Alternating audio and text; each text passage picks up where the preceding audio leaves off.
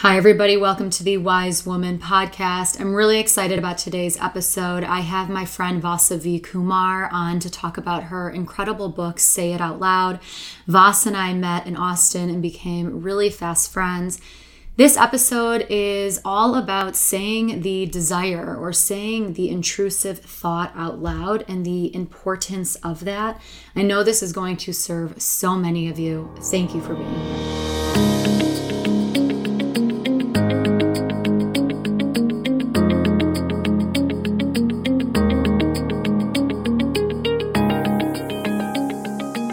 Hi, everybody. Welcome to the Wise Woman podcast. I'm so excited to present my friend Vasavi Kumar, author, speaker, and host, and truly one of my new friends here in Austin. I'm so excited to have you on. Hey, Vas.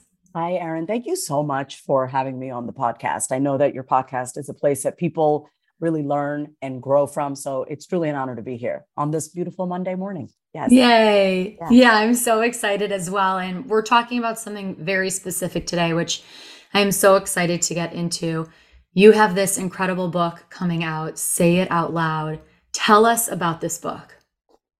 So I'm I've been trying to keep this really short and sweet. So here we go. Um, Say It Out Loud is a book that teaches you how to talk to and respond back to all the different parts of you.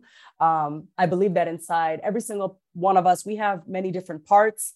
These parts have their own sub personalities. These sub personalities have their own tone of voice, texture, and quality in which they speak. And if we do not know how to understand and manage these voices in our head, what ends up happening is that they manage us and we don't end up managing the voices in our head. And so it's a lot harder for us to really listen to our deepest thoughts and feelings and courageously pursue our dreams. So, Say It Out Loud is a book that teaches you how to talk to yourself, every single part of you.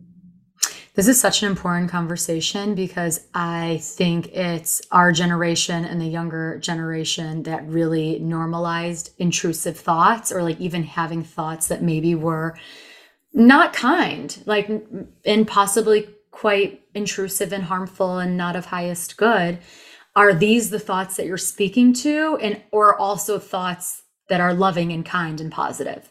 Yes all the thoughts. And it's it's the parts of us that have desires. It's the parts of us that have that offer resistance when we're going after something new or bigger that's going to ha- have us expand.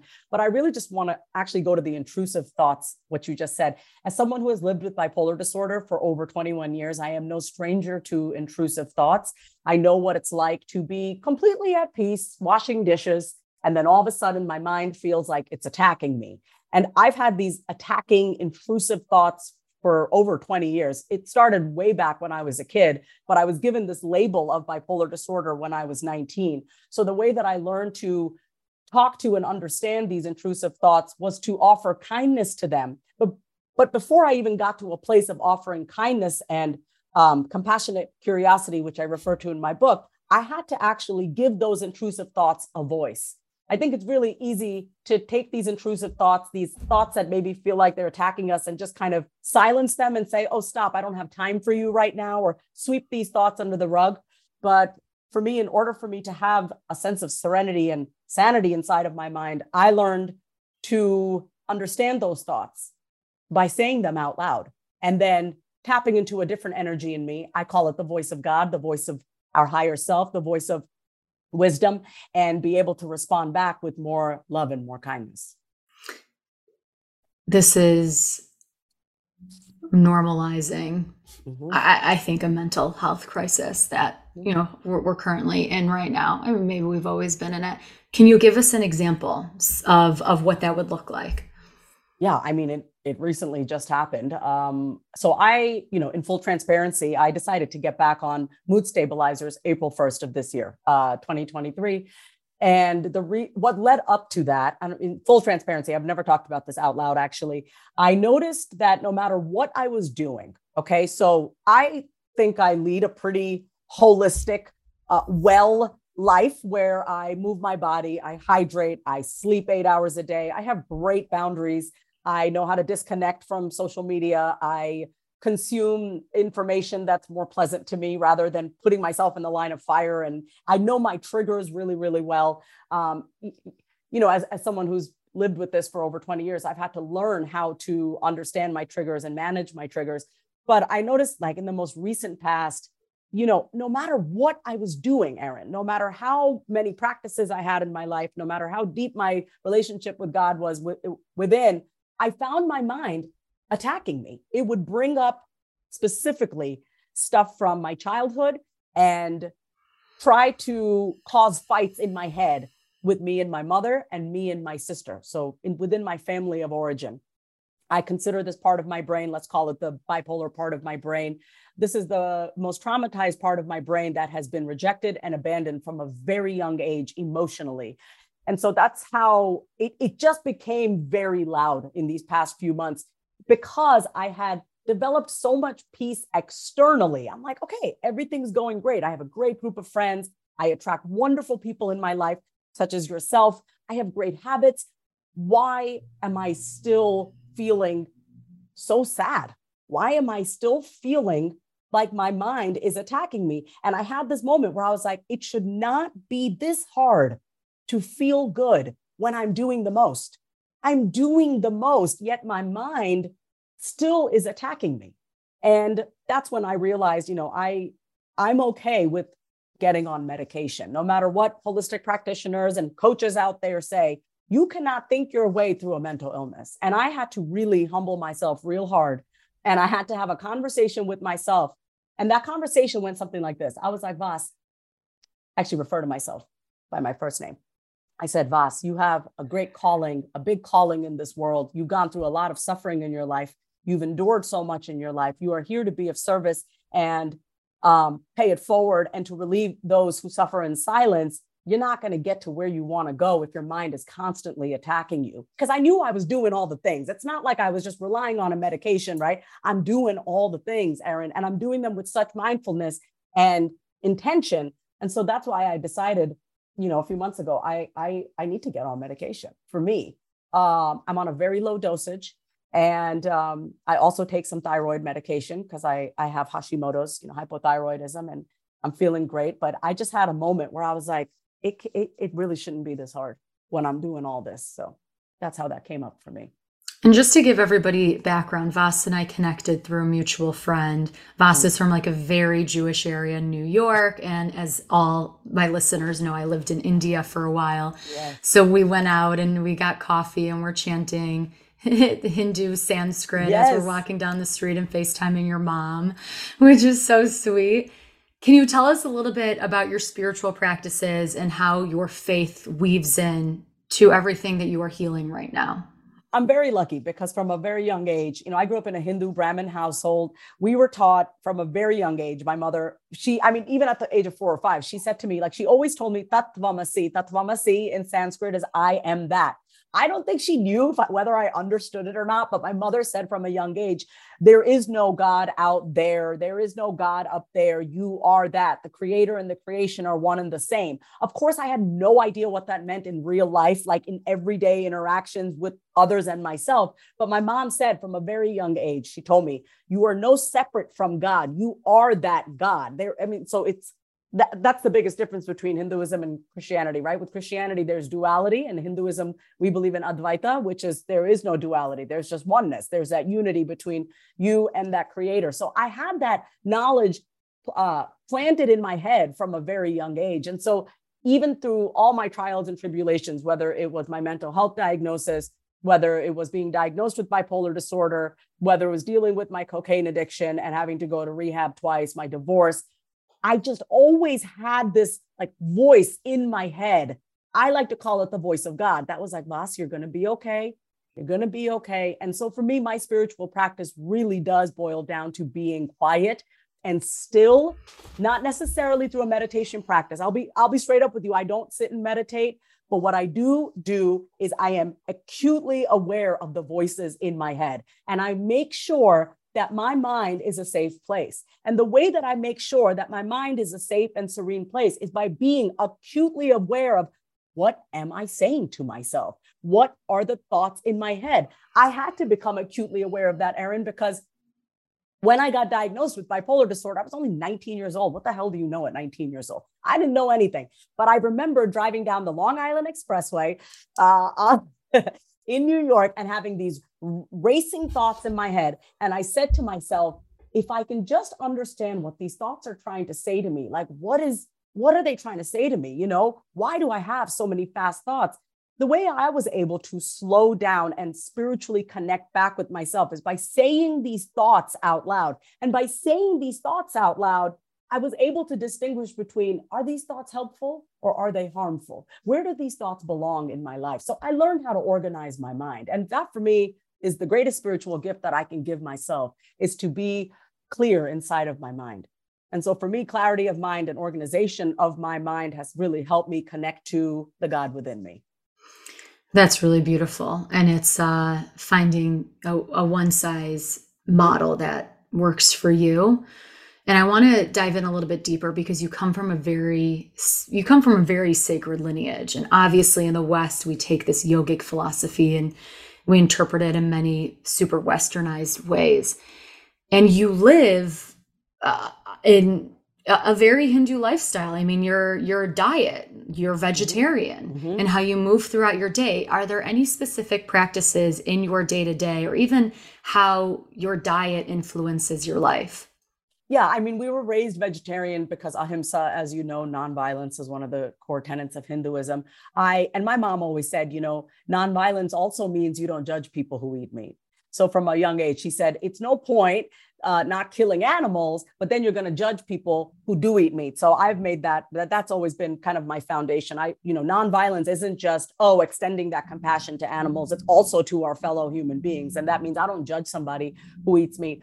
One thing that I do, I don't know how uh, Hindu this is, I, I, but I saw my dad doing this from a young age. One thing that I do every single day, multiple times a day, is that no matter if I'm passing a mirror, I'm passing a window, anytime I see my reflection, I stop and I acknowledge myself and I say something to myself to boost myself up. I say something to myself to acknowledge how I'm looking, how I'm feeling, how I'm showing up. If I'm feeling crappy about myself, I will look in the mirror and I will have a pep talk with myself. And I do that because left to the confines of my own mind, I can be really mean to myself. I mean, I know what it's like to hate myself which is why I've dedicated myself, my life to loving myself, which is why I understand when people don't love themselves. I'm like, listen, you don't even know where my mind goes. You know, I, I, I don't ever think I'm better than people. I go, I'm actually worse than you. You should see how dark my mind goes. But one of my everyday practices is to look in the mirror every single day.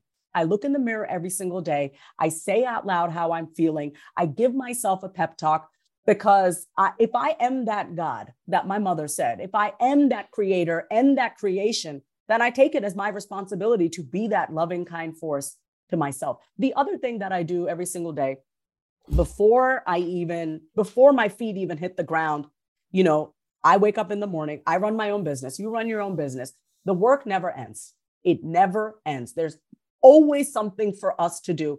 And so, you know, as entrepreneurs, we're always on to the next, thinking about the next idea. And this is a blessing and a curse. So, what I do every single day, I say out loud, Thank you, God, for another day alive.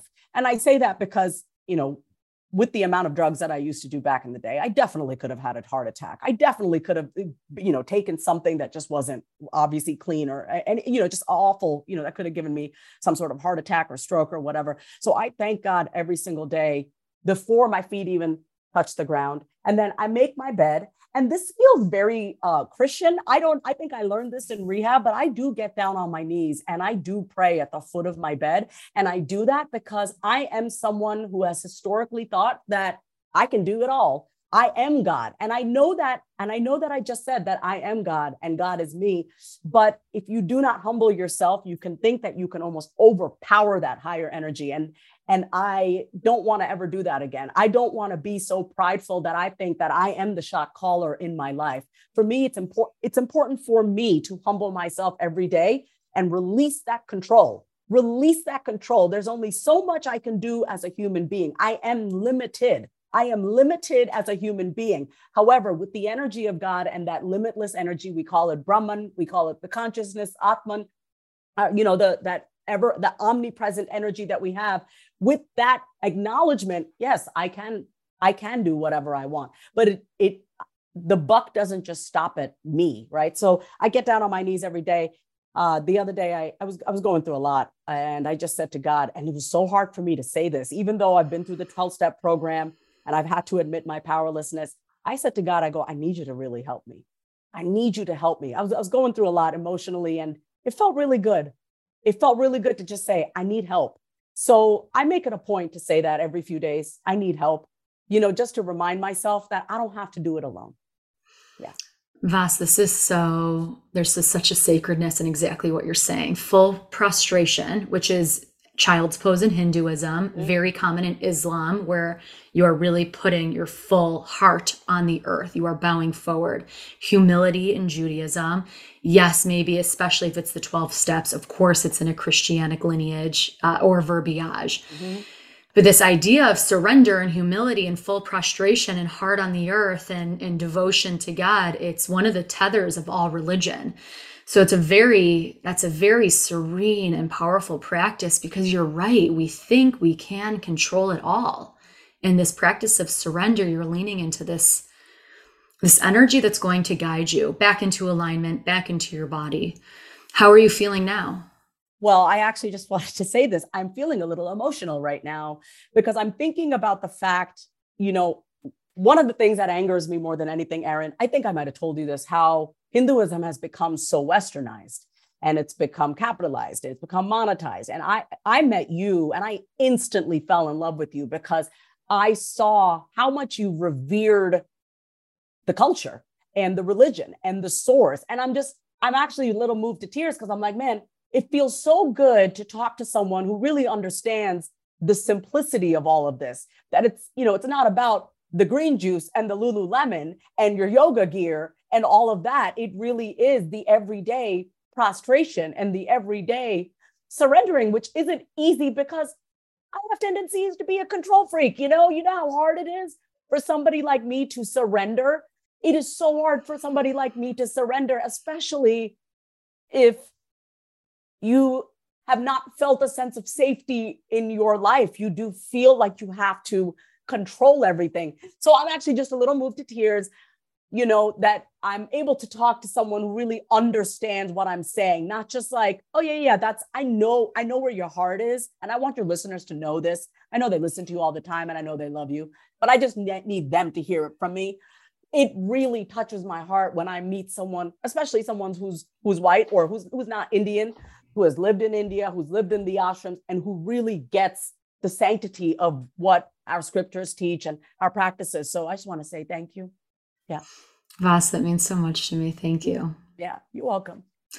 Because it is a conver it's a big conversation, cultural appropriation and I, yeah, I really have a strong belief system. I mean, so much of organized religion is saying the same thing in a different way, and it's the details that are different. And I, I, you know, it's not worth losing. Uh, I was talking to a girlfriend recently, and I love her with my whole heart. We see the world so differently. It's not worth the details to lose a friendship. It's just it's not. Why would I let the details interfere with that? And of course, I mean, as a Jewish woman, like the Kabbalah, the red string, the going up on the chair, doing the hora at your wedding, um, like so many of these like different, very sacred customs, they're actually quite universal. I mean, even women gathering in circle, Rosh Chodesh is such a sacred yogic, uh, sa- such a sacred Jewish practice. And yet, if you're going to look at Native American culture, we gathered in circles. If you look at any culture, women gathered in the kitchen. Like so many of these things are really sacred, really holy, really healing. And my hope is that people will find the one, right? Find the one. And, and I want to add, and I know you and I talked a little bit about cancel culture. It's if you have yet to find the thing that heals you. So if you're listening to this and you're in the thick of the high intensity emotion, you're in the moment I do think there's some fear that people are maybe staying away from yoga or yogic philosophy because they fear that they're going to add into the cultural appropriation of it or the westernization of it in America or in the West, right? Or in North America and South America. And it's the thing that healed me, right? Like I lived in Israel, I lived in India, but it kind of brought me back to synagogue. And I, I think there's something really important there. So find the thing that resonates with you be as respectful as possible, learn the lineage, like have the name to it. Mm-hmm. because it really it's a big modern day conversation that's what i love about you is that you educated yourself it wasn't just about the doing for you. Like, yes, there are actions that you can take. You can do yoga, you can sit in meditation, you can chant the mantras, you can do that. That's what I really appreciate is that you are an educated woman. You have you have dedicated your life and your mental space and intellect to understand. You probably know more than I do, to be straight up. Like, I'm very well aware of that because listen, I'm going to be honest, when you are born in it and it is force fed in we were force fed this stuff. I mean, we were not allowed to watch cartoons. We woke up every Saturday and Sunday and went to the Hindu temple to chant the Suprabhatam every morning. My mom would play that shit early in the morning. And I'm like, oh God, okay, so I guess we're not watching Saved by the Bell. My point is, you have a tendency to, I had a tendency to take it for granted. Um, and so I always appreciate, but you know, I obviously have a very solid foundation because we went to Hindu school. My mother, you know, force fed it, and I'm so grateful. We went to India every year, went to all the South Indian temples and, and did all the customs. And because we're Brahmin, you know, we had all the rituals. But what I really appreciate about you is that you you really care about what you're doing and how you speak about it. And you really, you know, dedicated your life to being educated and not just doing it for the sake of doing it. In Hindi, there's a phrase, I think I told you this, nam ke vaste, just doing it for namesake. I'm just doing it to do it, but you don't do it to do it. You you you be it. And so I really appreciate that about you. And I respect you so much. much. Yeah. Vas, you're the best. I really, and the way that we clicked is like every Jew needs an Indian, every Indian needs a Jew. Yes. Like that, that was kind of the, the relationship that ignited. Well, I'm a brown Jew. I've told you this. I'm a brown Jew. Like literally, next time I see you, we're gonna get some bagels. we're gonna do the whole schmear. You know, we're gonna have all the things, and we're gonna have a great time. I'm gonna. I love it. Yeah. I'll make a kitchery, and you'll make a lox yes. plate. yes, absolutely. Down. For everybody who's listening, can you explain Brahmin as it's probably a new concept? So, so uh, Brahmin is part of the caste system. Brahman is consciousness. My mother said Brahman is a consciousness. It's the awareness. There is no form. There is no gender. You know, we have our avatars. We have our uh, Ganesha. We have our idols. I was looking for one. We have our idols, and those are the avatars or the manifestations of this all supreme Brahman. But like the highest level of Hinduism, I guess, would be like that there is no actual God. There's just a state of consciousness. It's just a state of being. And so, yeah, we have Ganesha, we have Hanuman, we have Lakshmi, we have Saraswati, we have Rama, we have Shiva, we have all these idols. And I love having idols because as human beings, it's hard for us to focus. So it's nice to focus on an idol. But ultimately, this is what my mother taught me is that there really is no idol, right? What, what exists is just what is. And what is has no shape, has no form. It's just, it just is, it just exists that gave me a sense of freedom. So that's what I was referring to when I said Brahman. Brahman is consciousness, that is awareness, that is just it's I if I had to simplify it, it's it's like you watching you.